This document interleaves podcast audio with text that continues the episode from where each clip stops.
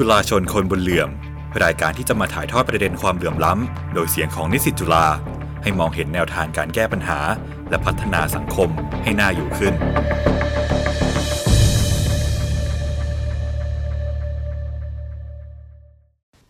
สวัสดีครับท่านผู้ฟังครับกลับมาพบกันอีกครั้งในรายการจุฬาชนคนบนเหลื่อม วันนี้อยู่กับผมโอ๊กแลนด์กริดเออดมเจริญชัยครับ จุฬาชนคนบนเหลื่อมวันนี้นะครับ ก็จะขอรับกับควันหลงกระแสโอลิมปิกที่เพิ่งจบไปสักหน่อยนะครับ กับเทศกาลโอลิมปิกโตเกียว 2020 นะครับ ที่ เกิดขึ้นเมื่อวันที่ 23 กรกฎาคม แล้วก็ปิดฉากลงไปเมื่อวันที่ 8 สิงหาคมที่ผ่านมา กีฬาโอลิมปิกฤดูร้อน 2020 หรือว่ากีฬาโอลิมปิกครั้งที่ 32 ที่ผ่านมานะครับ ไทยส่งนักกีฬาเข้าร่วมทั้งหมด 41 คน แล้วก็ชนะเหรียญทองมา 1 เหรียญนะครับ กับคุณเทนนิสพนิพักนะครับกับกีฬาเทควันโด แล้วก็มีเหรียญทองแดง จากกีฬามวยสากลนะครับ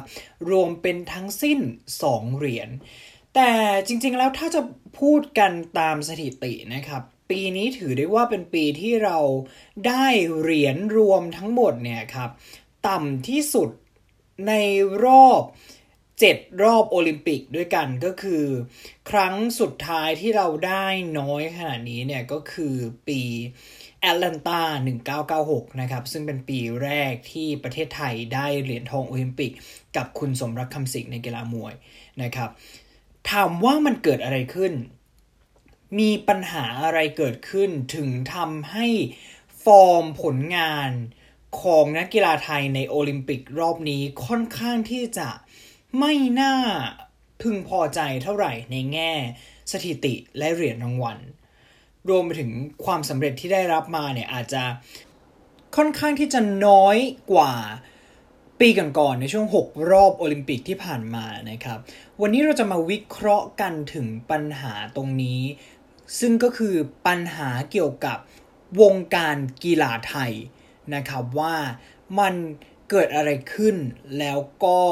มีอะไรที่เป็นเหตุปัจจัยที่ทำให้วงการกีฬาของไทยยังไม่พัฒนาเท่าที่ควร โดยแขกรับเชิญที่จะมาช่วยวิเคราะห์เกี่ยวกับปัญหาในวงการกีฬาไทยในจุฬาชนคนบนเหลื่อมวันนี้นะครับ เป็นนิสิตจุฬาและเป็นนักกีฬาทีมชาติไทย ที่เป็นเจ้าของเหรียญทองซีเกมถึง 3 สมัย และมีประสบการณ์การไปเล่นและแข่งขันในต่างประเทศมากมาย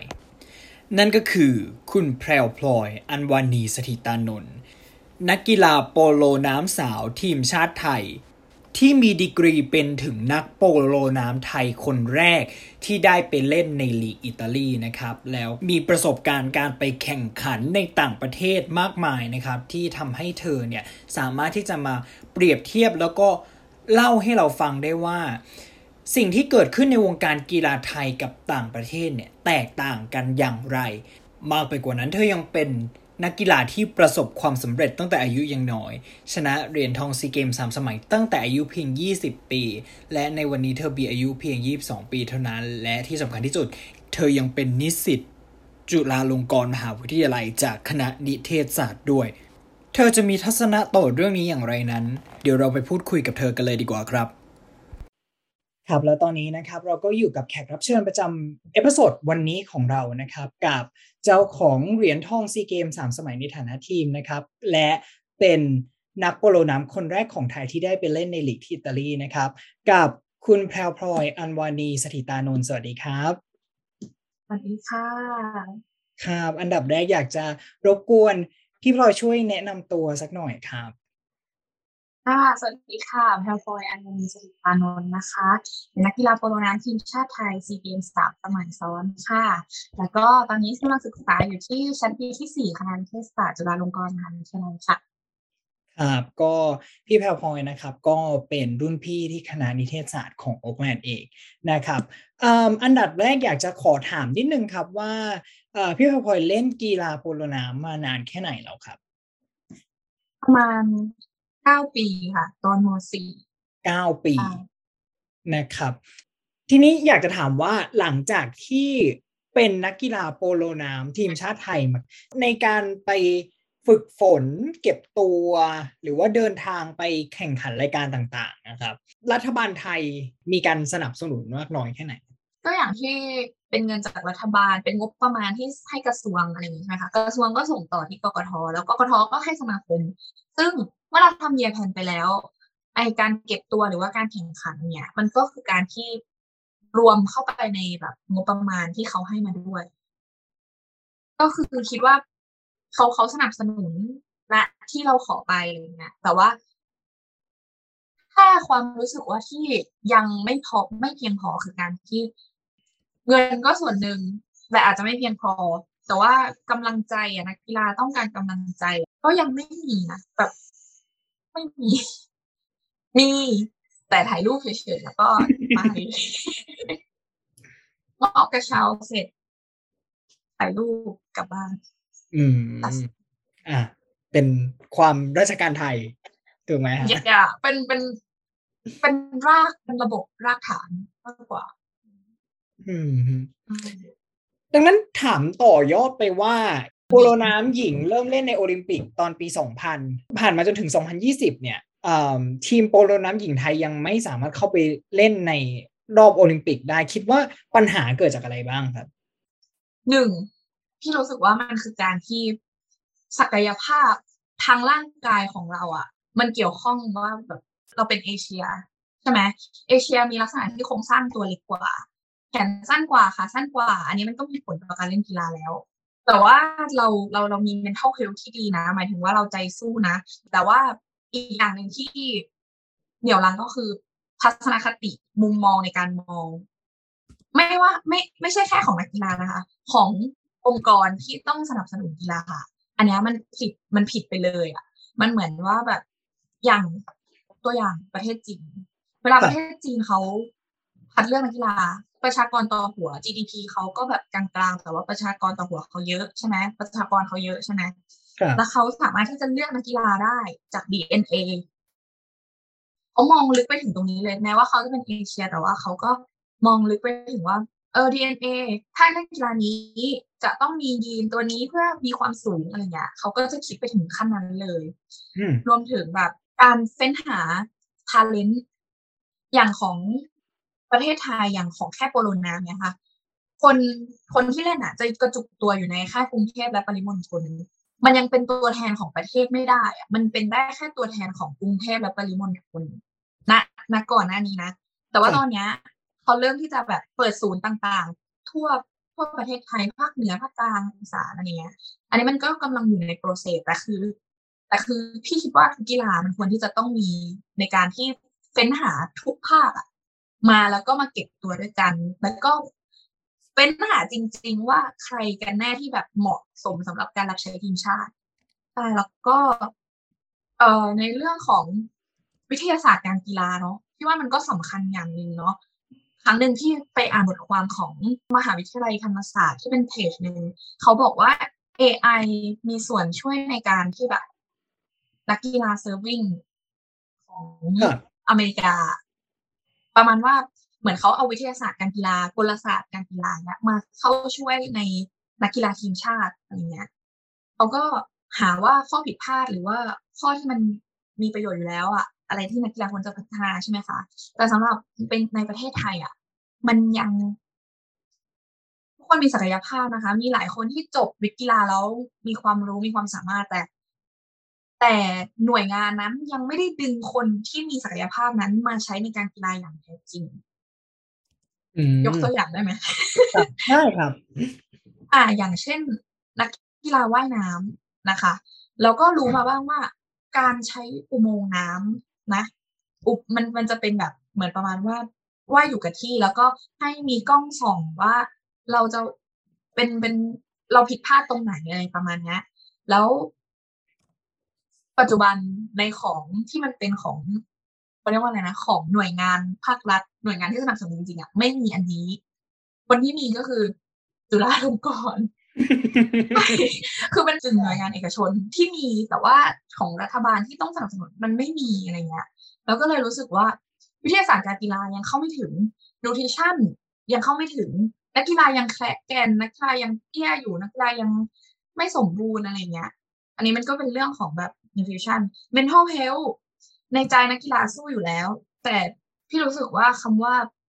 mental health จริง ๆ คือการที่เราต้องโพสอะไรออกไปแล้วเราได้แบบ feedback ขึ้นมาอย่างต้องมีแบบนักจิตวิทยาอะไรเงี้ยสำคัญ แต่เมืองไทยก็มีแต่คิดว่ายังไม่ได้ใส่ใจมากพอ หมายถึงว่ายังไม่ได้แบบเป็น system อะไม่ได้แบบหนึ่งทีมต้องมีอะไรเงี้ยมันมีแต่แบบว่า เข้าไปหาด้วยแบบอินดิวิ u a l เองมากกว่า มันแบบ system เรายังไม่แข็งแรงเท่ากับประเทศต่างๆ ครับ นอกจาก physical แล้วก็กีฬาใช่ไหมคะ ก็จะเป็นกรอบแอ t ติจูดของหน่วยงานนั้นๆ ที่รับผิดชอบนักกีฬาเอง เหมือนว่า เอ่อ priority อันดับหนึ่ง สมมุติว่าอย่างยกตัวอย่างสถานการณ์โควิดนี้ใช่ไหมคะ อย่างสมาคมว่ายน้ำของอิตาลีอะไรเงี้ยเขาก็จะแบบทำบับเบิลให้นักกีฬาซ้อมได้ในในสถานฝึกซ้อมที่เขามี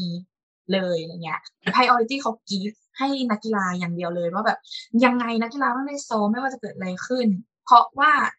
การเล่นกีฬาค่ะ มันหยุดไม่ได้เลย มันหยุดคืนต้องนับหนึ่งใหม่แค่หยุดหนึ่งวันคือคุณต้องนับหนึ่งถ้าคุณจะเป็นกีฬานักกีฬามืออาชีพ ส่วนของออสเตรเลียที่เคยไปเก็บตัวมานะเขาก็แบบทุกอย่างคือพร้อมมีทุกอย่างไม่ว่าจะเป็นของรัฐบาลหรือของเอกชนเขาแบบเหลือแค่นักกีฬาไปแข่ง ให้เขาพร้อมนี่หมายถึงว่า ที่ที่พี่พูดมาหมดแบบพวกฟิสิกอลหรือว่าแบบพวกวิทยาศาสตร์การกีฬาเนี่ยเขาพร้อมหรือแม้แต่กระทั่งสิงคโปร์เองเขาเราเราชนะเขามา จะพูดว่าเขาเคยเป็นคู่แข่งของเรา แล้วเราก็ภาคเพียรจนเราชนะเขามาได้ อ่าเขาก็ยังมีระบบโรงเรียนกีฬาและมหาวิทยาลัยกีฬาที่มันดีกว่าของประเทศไทย แล้วมันก็แบบมันมันก็สำเร็จผลแล้วมันก็สู่เวทีชาวโลกแบบ ทุกคนก็รู้ว่าอ้าสิงคโปร์ก็ยังมีเหรียญทองโอลิมปิกว่ายน้ำอะไรอย่างเงี้ยแต่ของไทยก็คือ เป็นวันเนาะก็เลยคิดว่าน่าจะแตกต่างกันตรงแบบกรอบความคิด แต่ของประเทศไทยก็แตกต่างกันตรงที่ว่าให้ความสำคัญกับ เอ่อ รกพรบอะไรเงี้ยเป็นหลักขอโทษค่ะ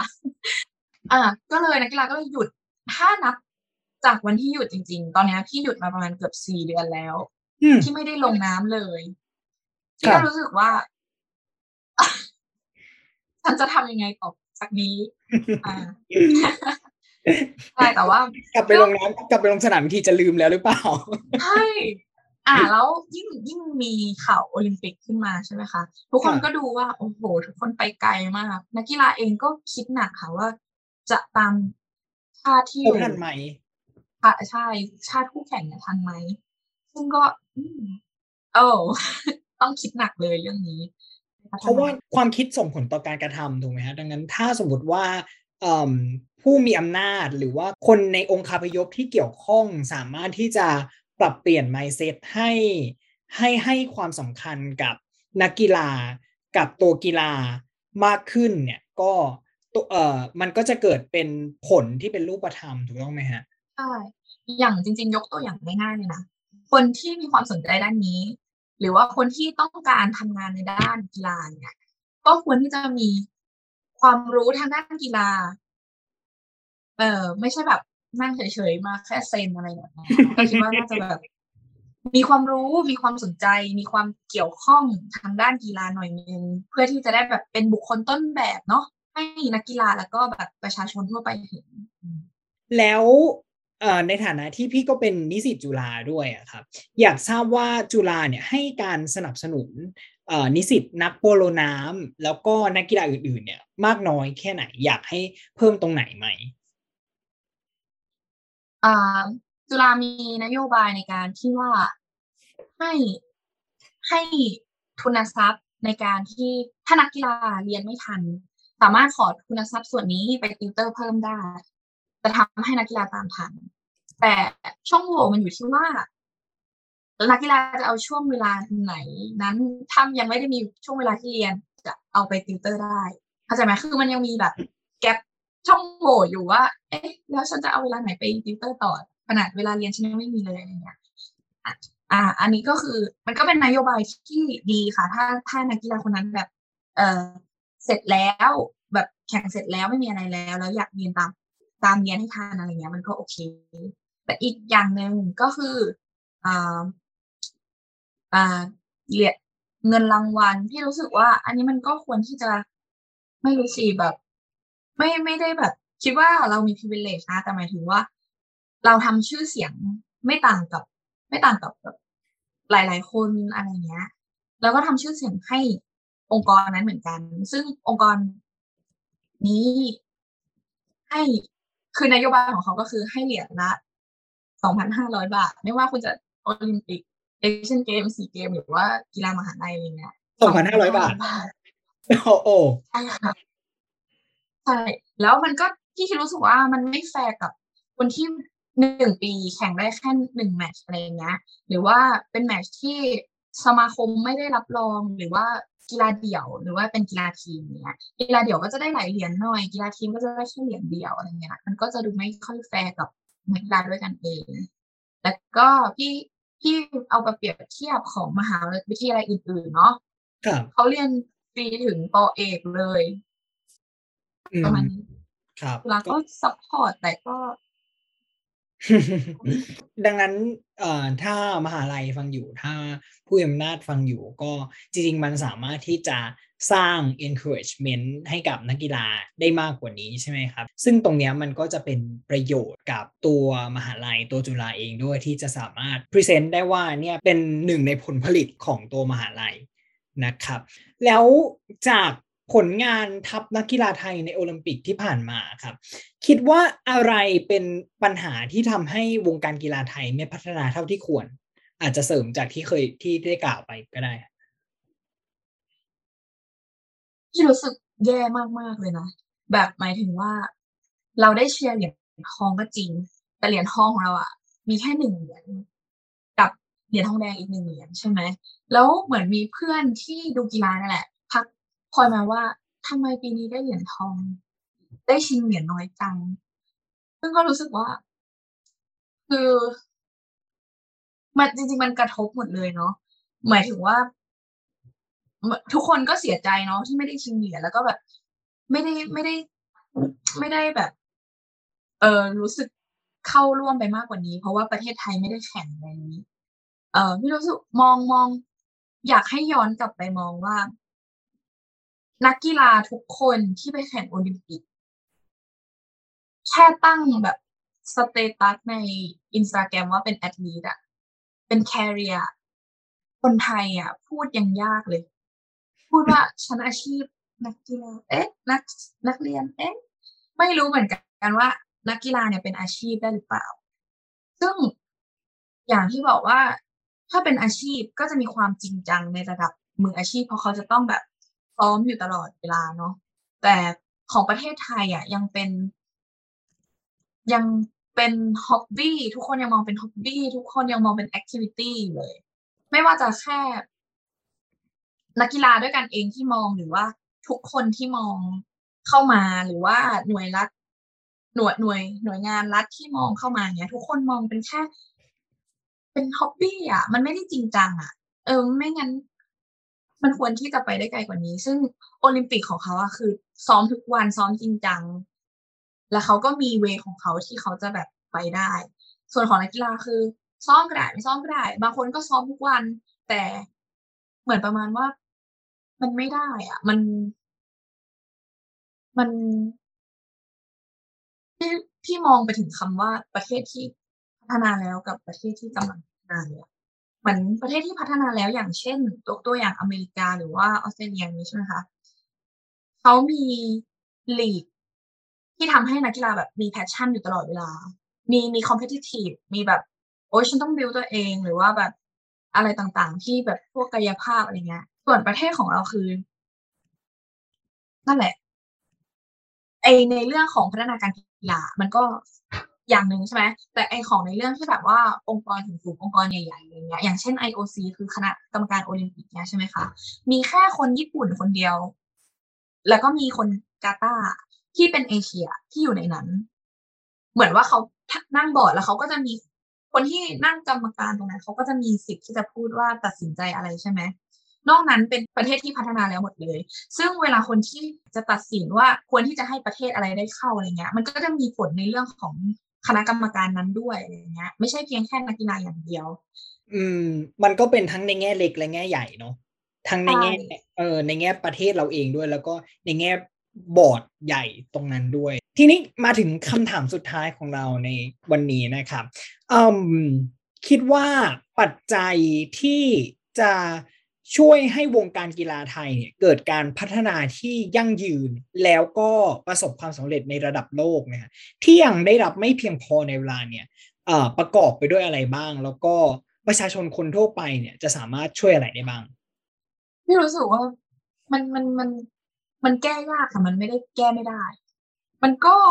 แค่ต้องการหาคนที่จะเล็งเห็นถึงการกีฬากับศิลปะแล้วก็ทุกอย่างอะไรเงี้ย ให้เห็นว่าเขามีแบบมีคุณค่าอย่างจริงจังแล้วก็ในนะคำถามอีกอันประชาชนคนทั่วไปจะสามารถช่วยได้ยังไงบ้างอะอันนี้ก็พูดพูดถึงว่า สื่อก็มีอิทธิพลต่อกับเขาเรียกว่าอะไรอะคนทั่วไปเหมือนกันเพราะว่าอะก็มีถ่ายทอดสดอะไรใช่ไหมคะซึ่งเอ่อประชาชนคนทั่วไปตอนนี้ทุกคนในประเทศไทยเพราะเชื่อว่าเขาสนับสนุนกีฬาเขาดูทุกกีฬาอยู่แล้ว แบบตอนนั้นขึ้น รถแท็กซี่เราก็ถามแบบคุณลุงก็ถามว่าเล่นกีฬาอะไรใช่ไหมเพราะใส่เสื้อทีมชาติเขาก็บอกว่าโปโลน้ำทั้งๆที่แบบ ทุกคนไม่มีใครรู้จักเลยเรารู้สึกว่าโอเคแปลว่าทุกคนดูกีฬาจริง ๆ แบบเขาเขาไม่ได้เลือกดูอะไรเงี้ย แต่ว่าส่วนใหญ่อะสื่อจะเสนอแต่กีฬาที่มัน popular แบบกีฬาที่มันสนุกกีฬาที่มัน mass กีฬาที่แบบทุกคนเล่นกันอยู่แล้ว ไม่ว่าจะเป็นฟุตบอลวอลเลย์บอลอะไรเงี้ยเออซึ่งแบบมันก็ยังมีกีฬาเล็กๆ อย่างเช่น ยิงปืน windsurf นู่นนี่นั่นแม้กระทั่งโปโลน้ำเองก็ตามที่แบบ ยังไม่ได้ mass แต่ว่านักกีฬาไทยก็คือเก่งเยอะนะหมายถึงว่า อย่างอย่างอย่างแค่คุณลุงยิงปืนเขาคือไปโอลิมปิกทั้งที่เราไม่เคยดูเขามาก่อนอย่างเงี้ยซึ่งซึ่งพี่ว่าถ้าบวกกับสื่อไทย ถ้าสื่อไทยให้ความสนับสนุน กีฬาในประเทศสนับสนุน ให้ทุกคนดู เพราะว่าอย่างที่บอกว่านักกีฬาก็แข่งกันทั้งปีเนาะก็เลือก ก็ก็เลือกที่จะแบบเลือกสักแมตช์ดีเอามาเอา เอามาฉายให้แบบ คนประชาชนทั่วไปดู เขาจะได้รู้จักแล้วก็จะได้ทำความคุ้นเคย แล้วก็จะได้เชียร์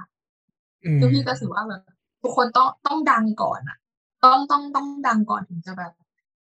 จะแมสได้ถึงจะแบบมีคนให้การสนับสนุนแต่ว่าถ้าเราสามารถเริ่มฉายสปอตไลท์ตั้งแต่ก่อนที่เขาจะไปทำอะไรมา ก่อนที่เขาจะไปดังมา มันก็จะสามารถช่วย encourage นักกีฬาได้ใช่ไหมครับใช่ค่ะสร้าง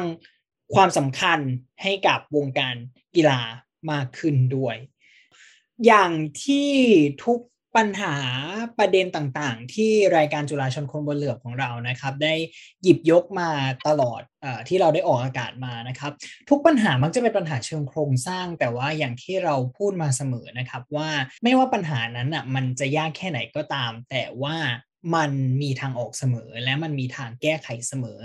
ถ้าทุกคนช่วยกันนะครับ เช่นเดียวกันกับปัญหาที่กำลังเกิดขึ้นกับวงการการกีฬาไทยครับ ถ้าสมมุติว่าเราทุกคนทุกฝ่าย ทุกองค์ประกอบ ทุกองค์คาพยพของสิ่งเหล่านี้ ช่วยกันปรับเปลี่ยน mindset แล้วก็ช่วยกัน ออก action ที่มันสามารถส่งผลลัพธ์ที่ดีกว่านี้ให้กับวงการกีฬาไทยได้ ไม่ว่าจะเป็นทั้งภาครัฐ มหาลัยตัวเอกชน หรือว่าไปจนถึงวงการสื่อและคนทั่วไปด้วยก็เช่นกัน ถ้าเราเริ่มต้นที่สิ่งง่ายๆ แค่การเปลี่ยนความคิด มันก็จะสามารถก่อให้เกิดการกระทำที่เปลี่ยนไป และในที่สุดแล้วระบบก็จะสามารถ เปลี่ยนได้เช่นกัน มันอาจจะเปลี่ยนยากแต่ว่าถ้าช่วยกันมันจะเปลี่ยนได้นะครับสำหรับวันนี้ครับรายการจุฬาชนคนบนเหลื่อมก็หมดเวลาแล้วนะครับ ต้องขอขอบคุณพี่แพลวพลอยนะครับ อันวานีสถิตานนท์นะครับนักกีฬาโปรน้ำหญิงคนแรกที่ได้ไปเล่นที่ลีกอิตาลีและเป็นเจ้าของเหรียญทองซีเกมสามสมัยนะครับ ขอบคุณที่มาอยู่กับรายการของเราในวันนี้ด้วยครับ วันนี้จุฬาชนคนบนเหลื่อมหมดเวลาแล้ว พบกันใหม่ทุกวันพุธ เวลาสองทุ่มครึ่ง ทางจุฬา Radio Plus FM 101.5 MHz และทาง Jux Music Streaming Application นะครับ นอกจากนี้ยังสามารถฟังย้อนหลัง Radio on Demand กันได้ที่ www.curadio.jula.ac.th วันนี้โอ๊กแลนด์ในรายการจุฬาชนคนเบลือมต้องขอลาไปก่อนแล้วนะครับ แต่อย่าลืมนะครับ เราสามารถที่จะมีสังคมที่ดีขึ้นได้ ถ้าเราทุกคนช่วยกัน สวัสดีครับ จุฬาชนคนบนเหลื่อม รายการที่จะมาถ่ายทอดประเด็นความเหลื่อมล้ำ โดยเสียงของนิสิตจุฬาให้มองเห็นแนวทางการแก้ปัญหา และพัฒนาสังคมให้น่าอยู่ขึ้น